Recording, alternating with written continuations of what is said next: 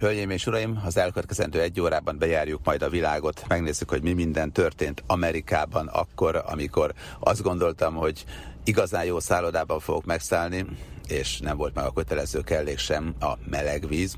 Aztán a reptéri fuvarokról is hallhatnak, a taxis történetekről is, arról, hogy vajon milyen a konyak vízzel, és arról is, hogy a vendégek sem angyalok, mi mindent vittek el a szállodai szobákból, olyan vendégek, akik úgy gondolták, hogy egy kis szuvenírt ingyen elvisznek a hotelszobából. Úgyhogy izgalmas egy órát ígérhetek, tartsanak velem! Manapság örülünk egyáltalán, hogy a koronavírus járványt követően ismét egy kicsit éledezik az utazási piac, és hát ugye az európai területeken, meg jó pár más területen is a megnövekedett rezsiköltség miatt azért gondban is vannak a szállodások, bár hozzáteszem Magyarországon például jó sok könnyítést most bejelentettek, és ez azért az adminisztrációs oldalról is, meg az anyagi oldalról is segítség az idegenforgalmi vállalkozásoknak, de az biztos, hogy most sem, és régen sem volt mindig minden tökéletes, bár hozzáteszem alapvetően az idegenforgalomban dolgozók tisztességes jó szakemberek, és azért jó pár dologra rálátok most már a világban, hiszen 174 országot sikerült bejárnom, és azt kell mondjam, hogy alapvetően a hotelekben dolgozók, a vendéglátóhelyeken dolgozók jó emberek, nagyon-nagyon sokat dolgoznak, és a vendégszámukra rendkívül fontos, tehát igen pozitív a tapasztalatom összességébe,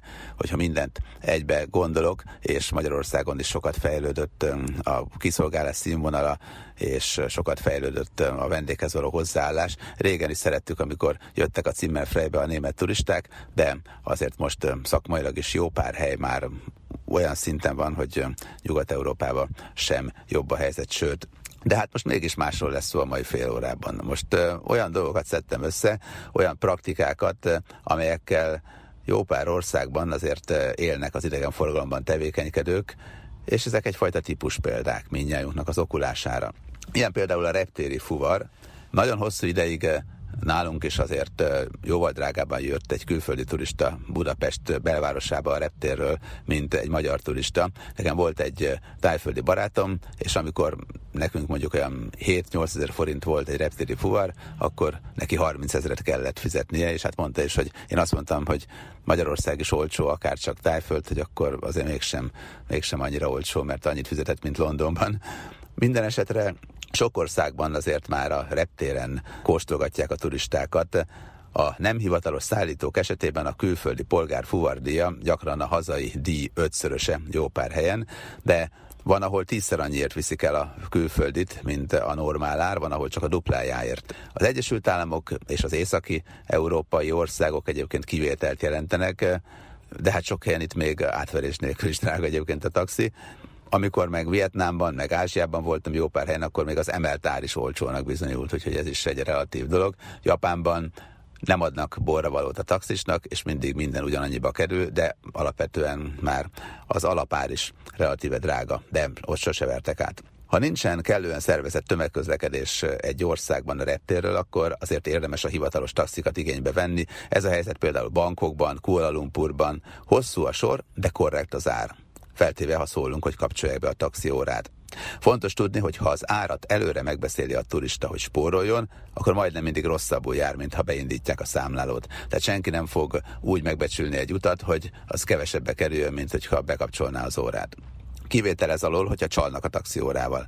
Mielőtt arra gondolunk, hogy ilyesmi Ázsiában, meg Afrikában fordul csak elő, hát Európa jó pár országában is volt már ilyen. Tehát nálunk nincs, legalábbis az utóbbi időben azt gondolom, hogy nagyon korrektül működik ez, de hát persze valószínűleg azok, akik most hallgatják a műsor taxiban, azok a taxis urak, hölgyek tudnának mesélni. Hát én most nem tudok, mert alapvetően azt gondolom, hogy nálunk ez viszonylag jól működik.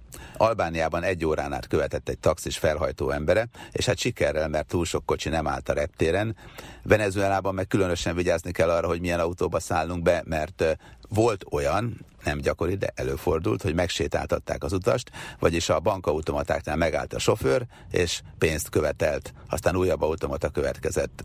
Azért hívják ezt sétáltatásnak, mert hogy Karakaszban erősen limitált, hogy mennyi pénzt adnak ki a bankautomaták, ezért hát többiet is fel kell keresni, hogyha érzékelhető összeget szeretne valaki abból kivenni és utána kapni. Könnyű manipulálni a fotókat, manapság az interneten foglalunk szállodákat rengetegszer, és az is látható, hogy a legtöbb foglalási portálnál a szállodák fotói idealizáltak, hát ez ideig természetes, de amikor megtévesztőek már, ahogy belenyúlunk a fotóba, az már azért átverés gyanús, amikor mondjuk a gyártelepet a hotel épület mellől levesszük a képről, stb. Tehát tréfát félretéve azért sok dolgot elhallgatnak, de valóban van a tengerparton egy olyan hotel, hogy az olajfúrótorony közelében van, mert eredetileg az ott dolgozóknak volt munkásszállás, aztán csináltak belőle komolyabb szállodát. Hát éjjel-nappal dolgoznak az olajtornyok, meg ezek a kis bólogató masinák, hát nem mindenki azt mondja, hogy itt szeretnék nyaralni fel, hogyha nem itt dolgozom. Minden esetre a képeken egy ilyen nem látszik. Úgy van fenn a foglalási portálon, még most is egyébként pedig valóban szép a szálloda, de hát mindentől olyan messze van, hogy még a madár is szinte taxival jár ki. A szoba minősége gyakran köszönő viszonyban sincs a neten leírtakkal. Hogyha egyénileg foglalunk, akkor azért ilyenkor nehéz az érdekeinket érvényesíteni életszerűtlen az, hogy majd egy magyar töritanár mondjuk keresetet nyújt be egy albán szálloda ellen, és akkor a pert majd sikerrel végigviszi. Hát ha ilyet tudnak, akkor írják meg, mert beszámolok arról is. Minden esetre azért az utazási irodán vagy a nagyfoglalási portálokon keresztül azért alapvetően van esély a jóvátételre, ha valami nem jól működik, vagy nem úgy működik, tehát azért a fogyasztóvédelem az Európai Unióban viszonylag erős, tehát hogyha EU-s helyre megyünk, akkor azért bízhatunk abba, hogy hogyha nem olyan, mint az elvárásainkor gondoltuk, a szállodai szoba vagy a szolgáltatás, akkor van hova fordulnunk, és hogyha a szervezet úton megyünk az utazási irodák esetében, akkor pedig a legerősebb talán a jogérvényesítésünk, tehát az eszközeink tényleg bőségesek, de ebből a szempontból azért még nyilván van jövője az utazási irodáknak. Ha meg minél exotikusabb helyre megyünk, minél inkább egyedül próbálunk meg oda szervezni valamit, hát annál inkább ki vagyunk téve a helyi szolgáltatóknak, mert nem gondolom, hogy sok esélyünk lenne mondjuk egy malavi szállodától követelni kártérítést.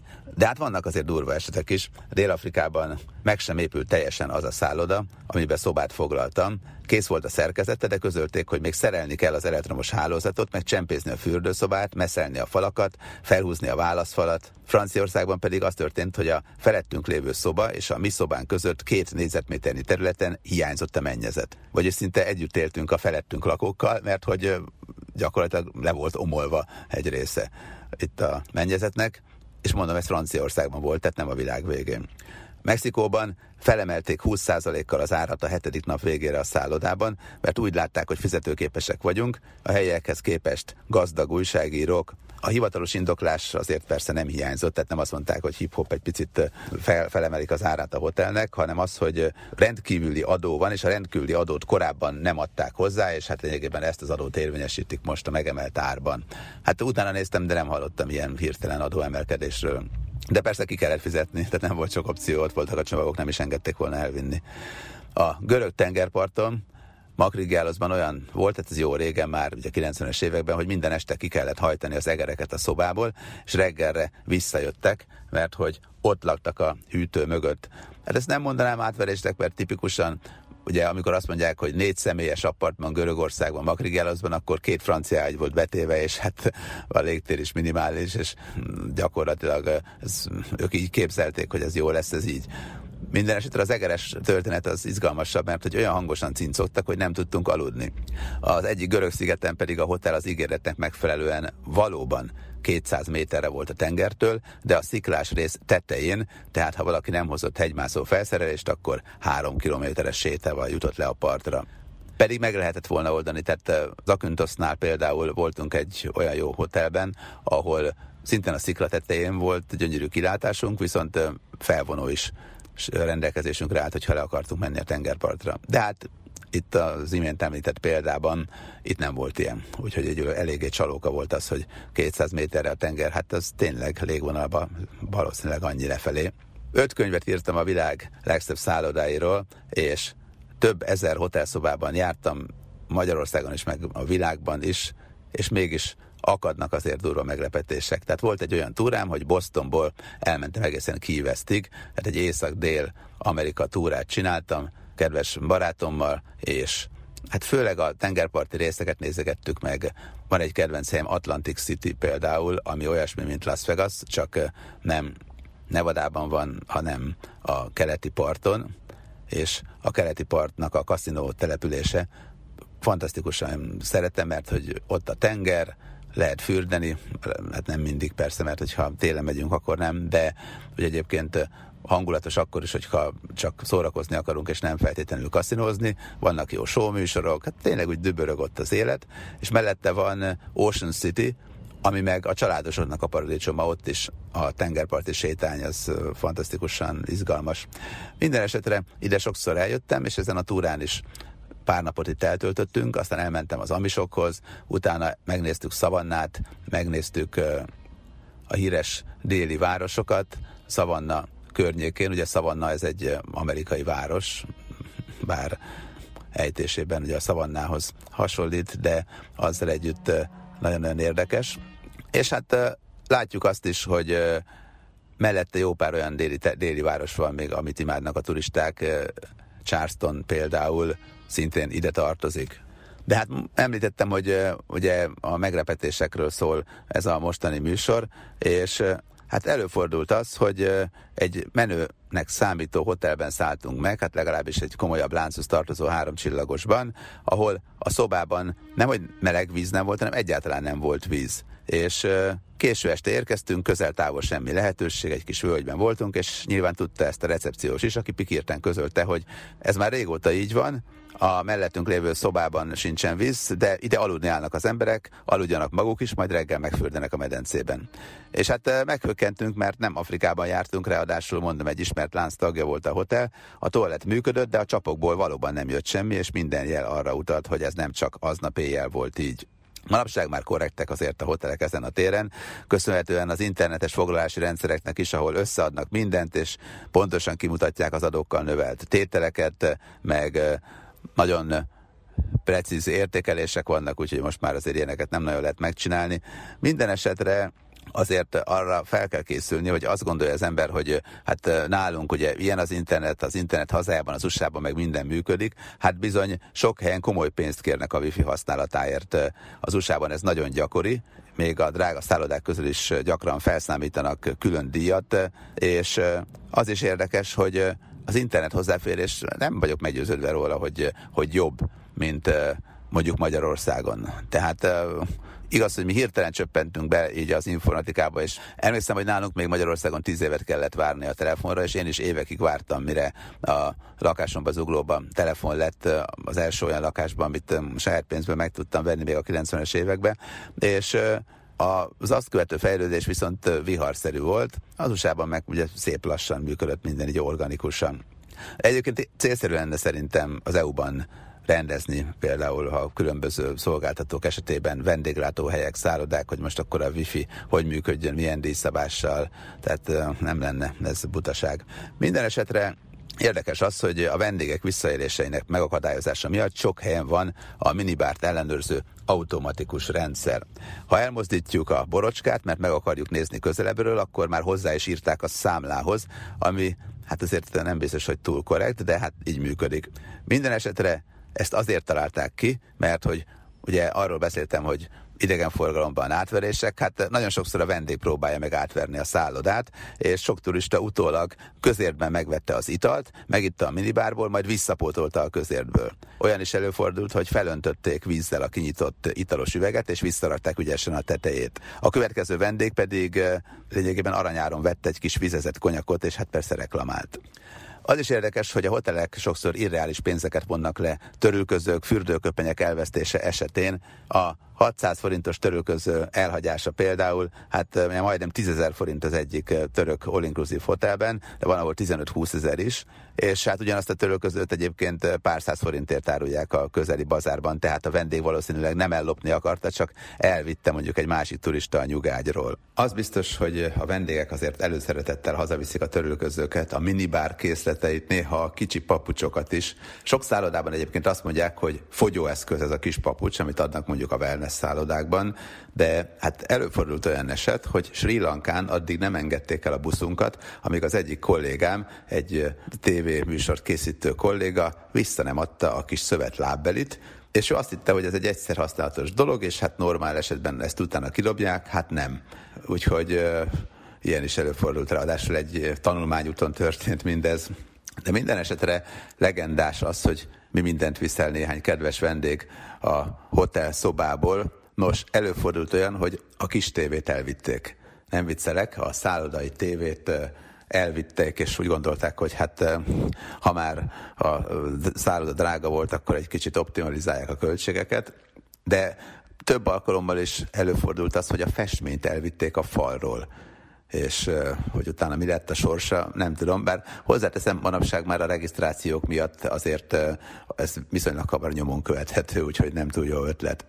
Előfordult viszont az, hogy az álló lámpát hazavitték az éjjeli szekrényről. A legdurvább esetek egyike az, amikor az egyik szállodában tartósan adtak ki szobákat hosszabb időre is, három hétre, egy hónapra, két hónapra, és kevésbé volt napi szintű az ellenőrzés, tehát nem volt recepció, és kiderült, hogy 15 négyzetméternyi laminált padlót felszedett a kedves vendég és elvitt.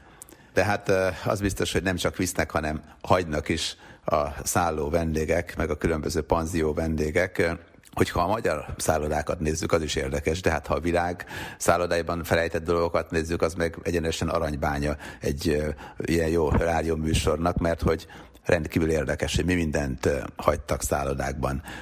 Légzőkészüléket is előfordult ilyesmi, akkor segédeszközt az éjszakai intim együttlétekhez, a hajszárító búra, különleges női fehérneműt is találtak már, kórusruhát, póthajat, műfogsort. Ami nagyon-nagyon sokszor marad a szállodákban, azok a különböző higiéniai termékek, tehát a dezodorok, a mosószerek, a tusfürdők, de sok esetben egyébként ezeket direkt is hagyják ott, mert mondjuk félig tele van, és azt mondja a vendég, hogy ő már nem bajlódik azzal, és nem is szorul rá, ott hagyja. Úgyhogy nem is biztos, hogy ez mindegyik véletlenül ott hagyott dolog gyermekjátékokból jó pár szállodában kiállítást lehetne rendezni, hogy mi mindent ott hagytak a kedves vendégek. Kicsit nagyot, tűzoltóautót, rendőrautót, a Bogyó és Baboca könyvet és szellemhajót, tehát hihetetlen, hogy mennyi játék ott marad, ami természetes is, hiszen én is azért három gyermekem van, pontosan tudom, hogy amikor elkezdek mindent szétpakolni, hát ember legyen a talpán, aki nem hagyott semmit a szállodába. Egyébként minden hetedik vendég elhagy valamilyen ruhaneműt a világ szállodáiban. Azért ez óriási szám. Márkás bőrkabátot, inget, túrabakancsot. Előfordult, hogy egy farmernadra zsebében 80 ezer forintnyi összeget találtak a szállásadók, de ha a világ hoteljeit nézzük, az, hogy a kis szállodai fürdőköpeny zsebében mondjuk 2000 euró ott legyen, hát ez is előfordult. Még nagyobb összeget is hagytak szállodákban. Volt, hogy nejlonzacskóba találtak egy kötegnyi pénzt.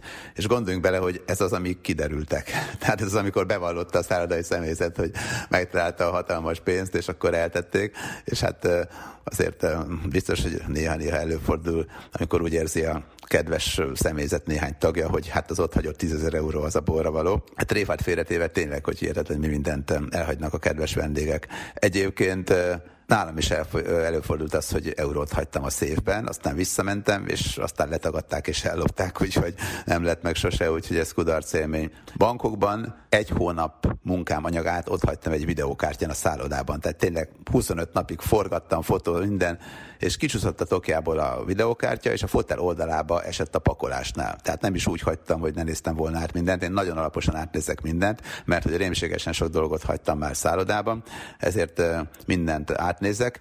Most az volt a szerencsém, és hát Isten így akarta, hogy a szobalány megtalálta és leadta a recepción, akkor felhívtam a táj barátomat, ő beszélt a szállodával, kiderült, hogy megvan a videókártya, bement érte, feladta egy csomagküldő szolgálattal, és két nap múlva meglett az anyag Budapesten, és még aznap hétvégén adásba ment. Úgyhogy ez happy endes történet, tehát ez azt mutatja, hogy azért még az egzotikus helyeken is jó pár rendes, becsületes ember segíti azokat, akik elhagynak valamit, Egyébként én mindig alaposan átnézem a szállodai szobámat, hogyha tudom, ha nem éppen rohanásba vagyok, de hát majdnem mindig rohanásba vagyok egyébként, mert rengeteg mindent csinálok, és akkor pont az utolsó pillanatban valahogy megpróbálok kicsekkolni. Minden esetre először mindig megnézem a fürdőszobát. És az alapdolog az az, hogy az embernek hozzászokik a szeme ahhoz, hogy hát ott van benne a konnektorban valami, nem is veszük észre, hogy az a mobil töltünk.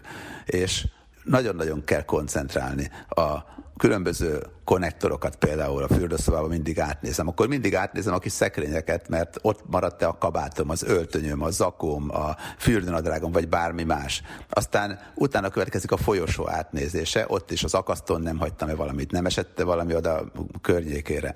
Aztán megnézem utána az erkést. Nem maradt-e kint a fürdőruhám, hogyha esetleg olyan helyen vagyok, nem maradt-e kint valami, mert hogy éppen írtam egy tudósítást, vagy készítettem egy rádiós felvételt, nem maradt-e kint az egyik mobilom, vagy, vagy bár, vagy felvevőkészülék nem maradt tekint. Aztán utána tüzetesen átnézem a szobát, benézek az ágy alá, benézek az ágy fölé, kirázom a lepedőt, kirázom a takarót, megnézem azt, hogy nem csúszott-e valami a székhez. Aztán utána a konnektorokat is megnézem, hogy a töltőt nem hagytam ott, és amikor ott vannak a podgyászok, cuccok, akkor még azt is megnézem, hogy, hogy azok rendesen be vannak-e zárva. Hát azért csinálom, mert rengeteg mindent elhagytam. Tehát tényleg azért, amikor így rendesen, tisztességesen felkészülve egy utazásra minden létező dolgot megpróbáltam bepakolni a forgatáshoz, és abból nem tudom, értékes dolgok tucatjait hagytam el egyszer még a statívot is, hát megfogadtam, hogy ilyen lehetőleg nem fordul elő még egyszer velem, úgyhogy azóta valóban az átnézésnek a mestere lettem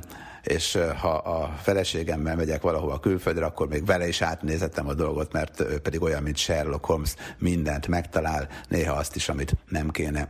Meséltem már a műsor első felében, hogy azért a szálló vendégek sok mindent vittek el hotelekből, tévét, festményt a falról, állólámpát az éjjeli szekrényről, 15 négyzetméternyi laminált padlót felszettek és hazavittek. Hát vannak extrém esetek. Egy budapesti szállodában történt, mégpedig egy luxus lakosztályban, egy luxus szállodában, hogy ázsiai vendégek azok hússütöttek ott lent a padlón, ilyen kis mobil tűzrakó helyen megrakták a tüzet, és jó ötletnek tűnt megsütni egy kis húsikát. Hát végül is a hagyományokat azért érdemes külföldön is tartani. Aztán rengeteg-rengeteg ruhaneműt hagyunk el a hotelekben, és hát sok minden mást még. De az is érdekes, hogy néha a vendégek is üzengetnek egymásnak. Van például egy budapesti szálloda, és ott a híres vendégek, azok az egyik ilyen kódex másolatba, ilyen reprint kódexbe beleírogattak és Schumachertől Michael Jacksonig szinte mindenkinek az aláírása megvan ott, és pár okos szava, és hát szerintem, ha most ezt elárverezni a sztárod, biztos, hogy nem fogja, akkor azzal egy brutális összegért menne el, azt hiszem, mert ugye a virágsztárok egy helyen, akik ott megszálltak, azok mind ott hagyták az üzenetüket egy kis könyvecskébe. Egy amerikai hotelben 100 ezer dollár értékű kábítószert felejtettek, úgyhogy a szálloda feljelentést tett, aztán hát kiderült, hogy persze nem a vendégé, és nem is lett meg a gazdája, hát most jó, nem a vendégé, de minden esetre ilyen is előfordul, hát ez azt gondolom, hogy azért elég kemény szituáció. Hozzáteszem érdekes az is, hogy a sztároknak az otthagyott dolgaiért általában versenyt fut a Londiner és a szobalány, tehát tényleg a rajongók sok mindenre képesek a különböző termékekért, és hát olyan is előfordul, hogy maga a személyzet is rajongó, és hát tényleg nagyon-nagyon érdekes. Én magam azért a különböző szállodákban találkoztam sztárokkal. Egyszer például a Millennium Hotelben, Stuttgartban Krisztina Aguilera is ott volt a fönti VIP résznél. Én nem tudtam, hogy ő, az a híresség egyébként, de aztán később kiderült. Jean-Claude Van Damme-ot viszont megismertem, és még beszélgettem is vele, csak éppen a udvarolt akkor az még korábban történt ez az akkori kedvesemnek, és hát emiatt egy picit így furcsa szemmel néztem rám, de aztán gyorsan elment az asztaltól. Jackie Chan láttam messziről, Mila Jovovicsot is, tehát azért a sztárok közelsége korán sem olyan volt az életemben, nem is törekedtem rá ez az igazság, mint jó néhány újságíró társam esetében, akik, hát nem tudom, felveszi neki a telefont Leonardo DiCaprio és a többiek, meg hát tényleg kellemes, majd hogy nem baráti viszonyban van. Hát nekem inkább a klasszikus turizmus dolgai jutottak, viszont cserébe kevésbé ismert sztárokkal, ugyanakkor nagyon-nagyon komoly szállodai szakemberekkel pedig jó barátságba keveredtem. Hát tájföldi szállodaláncnak, meg a tájfoglalási portálnak a vezetőjétől kezdve egészen a híres Las Vegas-i szállodamágusig, sőt, még ugye a dél-afrikai, vagy éppenséggel a makaói hírességekkel is találkoztam és beszélgettem, és személyesen is ismerek közül jó párat. Hát ők a mi szakmánkban, vagy ebben a turisztikai kommunikáció világában, ebben azért, meg a turizmus világában legendák, pár korán sem olyan híresek, mint mondjuk Schwarzenegger, Visszatérve egy kicsit arra, hogy ha külföldön vagyunk, vagy éppenséggel utazgatunk valamerre, akkor mi mindennel szokta trükközni. Nos, Mexikóban és Egyiptomban gyakori vicces trükk a játék a pénznemmel. Egyiptomban például azt találják ki az árusok, miután megalkuttunk az árban, hogy remek, de ők nem egyiptomi fontban gondolták a fizetést, hanem angol fontban hogy a törvényes fizetőeszköz helyett ugyan miért angol fontban kellene fizetni, hát mert az többszöröse az egyiptomi font értékének, és hát miként kótyavetjélhetnék el a remek árut, mondjuk a plüstevét fillérekért. Egyébként Mexikóban, Csicsenica környékén, az ugye a legjobban éppen maradt piramis Mexikóban, nagyjából 200-220 kilométerre van Cancuntól, ott Maja dollárra játszották el ugyanazt, hogy megállapodtunk, hogy mennyi dollárt fogok fizetni, és mondták, hogy nagyon jó, csak ők Maja dollárban értették, és hát én történelmet tanultam az egyetemen, és hát megpróbáltam az egyiknek elmagyarázni, hogy szerintem kicsi a valószínűsége annak, hogy a majáknak dollárjuk lett volna, de az árus az nálam sokkal jobban felkészült volt tudományosan, mert hogy határozottan közölte, hogy maja dollár ezer éve van, és akkor is pont négyszer annyit ért, mint az USA dollár. Hát ezt is megtudtam. Érdekes, hogy 2014-ben kicsit több időt töltöttem New Yorkban, mint szerettem volna, mert hogy januárban volt egy nagy hóvihar, és törölték a járatot, amivel haza akartam menni.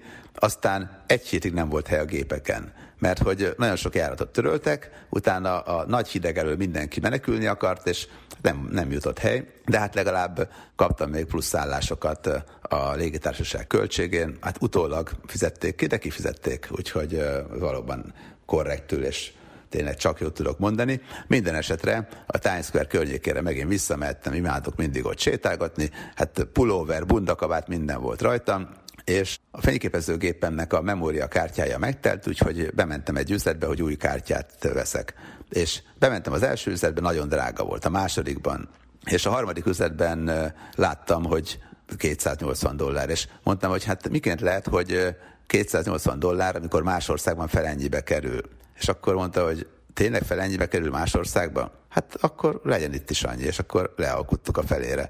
És világossá vált számomra, hogy a Times Square környéki fotóüzletek azok lényegében több termék esetében irreális árat írnak ki. Tehát ez ez még inkább úgy működik sokszor, mint mondjuk Egyiptomban, vagy Tunéziában, vagy bárhol máshol, ahol a bazárban alkudozunk, mint ha Észak-Afrikában lennénk, csak éppen a New Yorkban járó turista nem alkuszik minden üzletben, és azt gondolja magáról, hogy, hogy hát tényleg bemegy ide, és akkor nyilván ott van egy szabott tár, mint Amerikában vagy Európában a legtöbb helyen, de nem, itt is simán. És hát a fotóüzletekben nem csak az ára játszanak, játszottak, legalábbis hosszú ideig ment, most már annyira nem, most már a mobillal fotózunk, hát most már ezek a fotóüzletek, ezek itt lassan éhen vesztek a Times Square környéken, de akkoriban úgy működött, hogy mindenféle kiegészítőre megpróbálták rábeszélni az embereket, főleg nagy látószögű optikára, és hát nem is lett volna ezzel gond, hanem kínai terméket, abból is a gyönge minőséget kínálták volna aranyárba, úgyhogy azért New Yorkban is bőven volt lehúzás, ha már a turista lehúzásoknál tartunk. Mexikóban, meg tényleg így a fényképezésre rátérve, Cancún meg a Playa del Carmen környékén kamufotósok voltak, akik elkezdtek így kattogtatni, vagy egy órát még, és akkor közölték, hogy hát ott vannak az álmaink képei, csak retusálnia kell azokat, kifizettük, és aztán várhattuk a mailt, sose érkeztek meg a képek, és azt nem értettem, hogy hát ez mi benne a jó, hát hogyha most tényleg fel megcsálta volna a képeket, meg elküldi e-mailen, hát most manapság a digitális technológiával semmibe nem került volna ezt neki egyébként, tehát, tehát fölösleges volt átvernie, mert akár el is küldette volna a képeket, még hogyha rosszak azok a képek, vagy rondák, vagy elrontotta, vagy nem csinált meg jól, hát úgyse fogom felelősségre vonni, de legalább valamit elküldött volna, úgyhogy ezt az átverést, ezt teljességgel értelmetlennek tartottam. Minden esetre tényleg volt olyan Mexikóban, hogy felfogadtam egy ilyen álfotóst, hogy csináljon verkképeket a forgatásról, és mondta, hogy hamarosan küldi az anyagot, és sose jött meg. És Először azt hittem, hogy tévedés, meg spambe ment, aztán kiderült, hogy nem, hogy, hogy itt, itt, itt ennyi, megkapta a pénzt, akkor már nem érdekli. Hát mondom, gratulálok. Minden esetre fura volt, hogy lényegében erre se voltak hajlandóak, és hát amúgy ingyen lett volna a wifi is, mert hogy mindig a recepciónál szokták sokan a szállodáknak a wifi-ét megcsapolni, és ott nem volt telekódolva, tehát igazából még azt lehet mondani, hogy drága lett volna interneten átküldeni. Bankokban meg tuktukos maffia is van, nem én találtam ki a nevet, egy angol nyelvű helyi újság fogalmazott így, a turisták ugye a taxi örömeit hamar felfedezik, fillérekbe kerül még a mostani dollár árfolyam mellett is, azért nem drága, és akkor kiabálni kell, hogy taximeter, hogy a taximétert kapcsolja be, és akkor már is olcsó az út. A tuktukosokkal nehezen boldogulnak a külföldiek tájföldön, mert hogy a háromkerekű robogóval lényegében pár helyi batér, tehát minimális pénzért utaznak a helybeliek, ugyanakkor a farangok, mert hogy farangoknak hívják a külföldieket tájföldön, hát azok fizessenek ugyanazért tízszer annyit.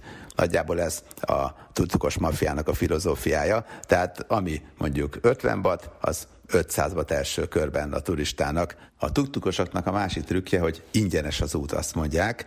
Persze a dörzsölt turista ilyenkor már gyanakodni kezd. Minden esetre igazat mond a fuvarozó, valóban ingyen viszi az utasokat a királyi palotához vagy az arany butha szoborhoz, csak éppen előtte lesz egy kis shopping. Vagyis betérünk egy ékszerüzletbe vagy ajándékboltba, ahol fejpénzt kap a tuktukos az odavitt turistáért, nem túl sokat, de hát nagyjából a két 300 forint lenne amúgy is a vételár. Minden esetre még jutalékot is kap, ha vesz valamit a kedves vendég. Hát emiatt viszont előfordul, hogy ha a turista nem vesz semmit egy boltban, akkor a tuktukos, az ilyen kis motoros taxis, az egész egyszerűen nem viszi tovább, hanem azt mondja, hogy hát fontolja meg újra, és akkor valamit kötelezően vásárolunk, úgyhogy jó drága lesz a végén a tuktukos út. Minden esetre hosszú időrabló utazásra számítsanak, kivéve ha megvesznek néhány plüstevét, vagy műanyag buthaszobrot, vagy valamilyen kötelező turista kelléket, ami drága, és legalább otthon úgyis kidobja az asszony. Minden esetre, ha valaki először megy tájföldre Magyarországról, akkor még eh, meseszépnek tartja a 10 bordó buthás kollekciót, és hát 3000 forintnyi összegért, vagy 4000 ért vesz egyet, aztán egy héttel később már drágálja, mert hogy 1500-2000 forintra is lehet alkudni, aztán egy év elteltével visszamegy, és megint vesz, de már csak 500 vagy 600 forintnyi összeget ad érte, és aztán amikor már rutinos tájföldi utazó lesz, és már 5.-10. alkalommal ott van, akkor tudja hogy 10 forintba kerül egy ilyen, és Hát most már azért a dollár-forint árváltozás hatott a batra is, tehát most már lehet, hogy nem 10, hanem 20 forint a helyieknek, vagy 30 egy ilyen, de még mindig minimális összeg, amit nagyon komoly összegért árulnak aztán a turistáknak. Ami nem baj egyébként, mert hát valamiből élniük kell, csak hát én nem azt ne, nem szeretem, hogyha mondjuk valami drága, hanem azt, hogyha, hogyha ugyanazt a szolgáltatást valahol megkapom drágábban,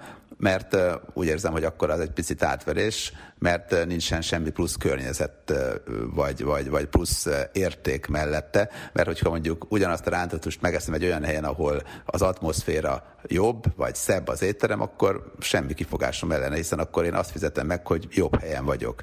Hogyha ugyanúgy elvisznek abból B-be, de szebb autóval, akkor azt fizetem meg, hogy szebb autóba vagyok, és jók az illatok. De ha tök ugyanolyan autóval lényegében ugyanúgy, ugyanakkor autón visznek, és mondjuk kétszer annyiért, azt már nem szeretem. Érdekes egyébként, hogy van egy alaptrükk, ami Puketen meg Pattaya környékén is azért robogós, meg jetskis átverések gyakorta előfordultak. A dolog úgy működik, hogy direkt sérülést okoznak a robogón egy elsőre alig látható helyen a bérbeadók, a derék turista kibérli, jól érzi magát, aztán amikor visszajön, akkor nagy jajveszékelések közepette közlik, hogy összetörte a járművet, teljesen tönkretette, óriási a baj, hát fizetnie kell nem is keveset, és aztán, hogy még nyomatékosabb legyen a felszólítás, körbe is állják a farangot, négyen persze agresszív férfiak, és hát majdnem mindenki fizet, csak szabaduljon végre. Egy indiai turista még le is fényképezte mobiljával a jetskit, de ez sem segített, így is nagyon sok pénzébe került a kaland. De hát ma már azért ritkában fordul elő ilyen, de volt olyan időszak, amikor olyan sokan csinálták, hogy a nagy beutaztató országok diplomatáinak külön sürgetniük kellett a tájtisztviselőket, hogy próbáljanak megoldást találni a problémára. Szerencsére ez már nagy javarészt megoldódott, mondom, még előfordult, de jóval kevésbé, és hát most már igazából a tájföldi gyönyörű vidékeket, a fantasztikus vendégszeretetet, a kultúrát tudja élvezni az ide látogató, tehát azért sok mindent megoldottak jól menedzselve itt az idegenforgalmi szakemberek. Hát Marokkó azonban még mindig a régi a lefejezettek terén Marrakesbe, ahol előfordul az, hogy órákon keresztül követ minket mondjuk egy szőnyegárus, és tényleg emlékszem arra a jelenetre, amikor az alkudozás után egy arab pisztoly utánzatát megvettem, és amikor beültem a mikrobuszba, akkor még fél tucatnyi kereskedő odarohant ugyanolyan műpisztolyal a kezükben, hogy vegyek még, vegyek még, és hát nem tudom miért gondolták, hogy többre is szükségem van, de igazából valószínűleg nem is érdekelte ez őket, csak vegyek valamit. De hát ez, az agresszív viselkedés az nem feltétlenül átverés, hozzáteszem, egyszerűen csak más kulturális szokás, úgyhogy azért ezt mindenképpen inkább ide sorolnám. Európában sem működik minden teljesen korrektül és jól. Az egyik ismerősöm például egy török ismerősöm Brüsszelben nyitott bárt, és hát annak idején emlékszem lelkedezve mesélte, hogy hát milyen áldás az Európai Unió, ennél jobbat nehéz lett volna kitalálni, mert hogy ugye a belga városban éjszakai bárt üzemeltet, és elmondta, hogy hát minden EU bővítés óriásit lendít az éjszakai bár forgalmán, mert hogy a tisztviselők sokasága látogatja, és hát meg kell becsülni a korrekten működő nightclubokat. És az biztos, hogy azért ritka az ilyen, mert hogy itt ebben az éjszakai világban azért nagyon sok az átverés, amikor jönnek az erős kidobó fiúk. De hát ez azért nálunk is előfordult. Emlékszem, hogy a svájci nagybátyám van, és akkor beültünk a Váci utcában egy, egy ilyen éjszakai bárba, mert ezt kívánta az én drága nagybátyám, és hát németül beszélgettünk. Egyébként ugye hibátlanul beszél magyarul, hát magyar ember, csak gondoltuk, hogy akkor milyen érdekes dolog ez, hogy meg tudjuk vitatni azt, hogy mit gondolunk miről, és nem biztos, hogy mindenki perfekt le tudja fordítani, és akkor hozták a számlát, és 60 ezer forint volt, és tényleg szerintem ahhoz képest minimálisat fogyasztottunk, és hát reklamálni kezdtem magyarul, és mondták, hogy magyarok, hát akkor 6 ezer forint. Úgyhogy voltak ilyen történetek, de hát ami még érdekes, hogy a bankkártyával rengeteg helyen trükköznek, tehát azért a világban jó pár olyan hely van, ahol lemásolják a bankkártyákat, aztán utána próbálják lehúzni a bankszámláról a pénzt, úgyhogy ezzel is mindig vigyázni kell. Vannak olyan országok, olyan területek is, ahol nem javasolt, hogy bankkártyával fizessünk, mert félő, hogy utána még akkor is fizetünk, amikor nem gondolnánk. De hát még Velencében is vannak lehúzások, például amikor ilyen sminkesek felajánlják, hogy, hogy csábító ajánlat, és megcsinálják a, a, az igazi olasz sminkes és fodrász a hölgynek a sminkjét és a frizuráját a bál előtt, aztán kiderül, hogy az egész csak átverés. Úgyhogy még néha olyan alapdolgokban is van átverés, ami egyébként teljességgel indokolatlan. A kéretlen idegenvezetők is mindenhol jelen vannak azért szinte a világban, segítenek a térképen eligazodni, megmutatják, hol a híres templom, elmondják a legfontosabb tudnivalókat, csak amikor mindezt megköszönve elbúcsúznánk tőlük, akkor tartják a markukat, ami hát persze természetes, sőt, hát ilyenkor a legtöbben amúgy is adnak borra valót a hasznos szolgáltatásért, ám van olyan, hogy keveslik ezt az összeget a, a mondva csinált idegenvezetők, és hát agresszíven bizonygatják, hogy nekik sokkal több jár, és hát a nagy vita meg a veszekedés után azért a turista általában fizet, mert nem akarja azt, hogy a nyaralásából arra emlékezzen, hogy, hogy összeveszett egy ilyen alkalmi idegenvezetővel. De egyébként a kéretlen idegenvezetők közül különösen bosszantóak azok, akik akkor is magyaráznak, amikor elmondjuk, hogy szeretnénk egyedül maradni, és nem tartunk igényt a szolgálataikra, mert mondjuk a feleségemmel szeretnék éresdeden sétálni, és hát nincs mit tenni sokszor, úgyhogy számos észak- és közép-afrikai országban van erre egy megoldás, az, hogy előre megalkuszunk valakivel, akit ugyan elviselünk, viszont cserébe elzavarja a konkurens idegenvezető jelölteket. Úgyhogy nagyon érdekes. Hát, és számos helyen a világban, de Európában is, jó pár déli országban vannak parkolás segítők, akik elmondják, hogy hát segítenek a parkolásban, meg utána vigyáznak az autóra, mert ha esetleg nem vigyáznának, akkor könnyen megkarcolhatja valaki, és hát akkor ugye ezt azért még az avatatlan turista is leveszi, hogy fizetni kell, hogy azt szeretnénk, hogy a kocsink ott éppen megmaradjon, úgyhogy ilyenek is előfordulnak. De hát akkor is óvatosnak kell lenni, hogyha valamilyen kulturális eseményre veszünk jegyet, és nem feltétlenül a szállodában. A hotelekben professzionálisan működik ez jó pár helyen, a nagyvárosokban, kisvárosokban egyaránt. Általában nagyon jó véleménnyel vagyok a szállodákról, hát nem véletlenül írtam sok könyvet a szállodákról, tényleg azt hiszem, hogy, hogy itt valóban profi emberek profi módon dolgoznak, de azért az utcán volt olyan, hogy én is vettem jegyet valami menőhelyre, és hát a menőhely az azt jelentette, hogy előttem volt egy oszlop, és gyakorlatilag csak felét lehetett látni az előadásnak, úgyhogy pénz az ablakban. Divatos komoly, nagy átverések vannak azért jó pár turista központban, de hát nyilván azért 99%-ban jól fogjuk érezni magunkat, mert utazni csodálatos és fantasztikus emberekkel is megismerkedhetünk, de azért vannak dolgok. Hát a nigériai csalók, azok ugye legendásak, a nigériai hercegtől, hát ki nem kapott levelet, hogy, hogy mert már odaadná a pénzt, csak még kell előre utalni neki egy kicsit, hogy nem tudom, lemossa a bankókat, vagy bármiért. És egyébként az a durva, hogy még mindig vannak nagyon sokan nigériai csalók, akik bedőlnek nekik, ugye abból élnek, és a régi trükk az, hogy egy személy nigériai hivatalnoknak adja ki magát, aki komoly pénzt szerzett, de nem tudja kivinni azt az országból, és véletlenül az interneten talált külföldit, és hát ezt a véletlenül megtalált külföldit kéri meg, hogy segítsen busás jutalékért.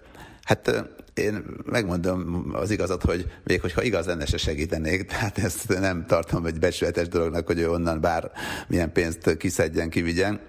Érdekes egyébként, hogy hogyha valakit sikerül lépre csalni, akkor előfordul olyan is, hogy elhívják Nigériába, és hogyha elutazik a pénz reményében, akkor tényleg nagyon rosszul jár, mert valóban rengeteg rém történet van. De hát olyan is alaptrükk, hogy afrikai szépség megismerkedik egy külföldivel a neten, és meghívja magához látogatóba, és a turista helyszínen döbben rá, hogy az egzotikus szépség nem is létezik, igazából mondjuk fiatal férfivel levelezgetett, aki a bandájával együtt aztán megpróbálja őt kifosztani. Úgyhogy nagyon sok ilyen előfordul, és hát tényleg a turisták átveréséről valóban rengeteget lehetne beszélni, megírni. Hát írtam is ugye ezzel kapcsolatban is jó párszor könyveimben, és hát Európában is előfordul, a meghívlak egy italra, meg hogy már megint nyertünk, meg felújítják a látnivalót, de tudok egy másik látnivalót jobb helyen. Szóval nagyon sok ilyen azért van a világban, de hát nem szabad süggedni, mert hogy ha összevetjük azzal, hogy milyen sok csodát láthatunk a világ országaiban, mennyit tanulhatunk, mennyire más, hogy kezdünk el gondolkodni saját magunkról, hogyha megismerjük a külföldi szokásokat, más népeknek a kultúráját, akkor azt kell mondanom, hogy érdemes elviselni az, hogy néha turisták vagyunk, és bizony beleszaladunk egy-két átverésbe, hiszen ezzel együtt kell élni. Amikor megkérdezték tőlem, hogy és hát mennyire feszülten vigyázok bizonyos dolgokra külföldön, akkor azt mondtam, hogy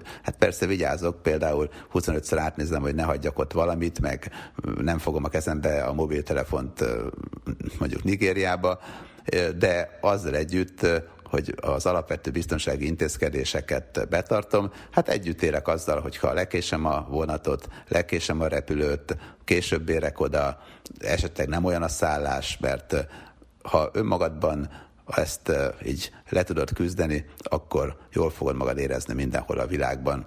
Hölgyeim és uraim, önök a világszámot és benne a műsorvezetőt, Kis Robert Rihárdot hallották. Garai Bendegúz segítőtársam nevében is további kellemes hétvégét és jó rádiózást kívánok. Viszont hallásra!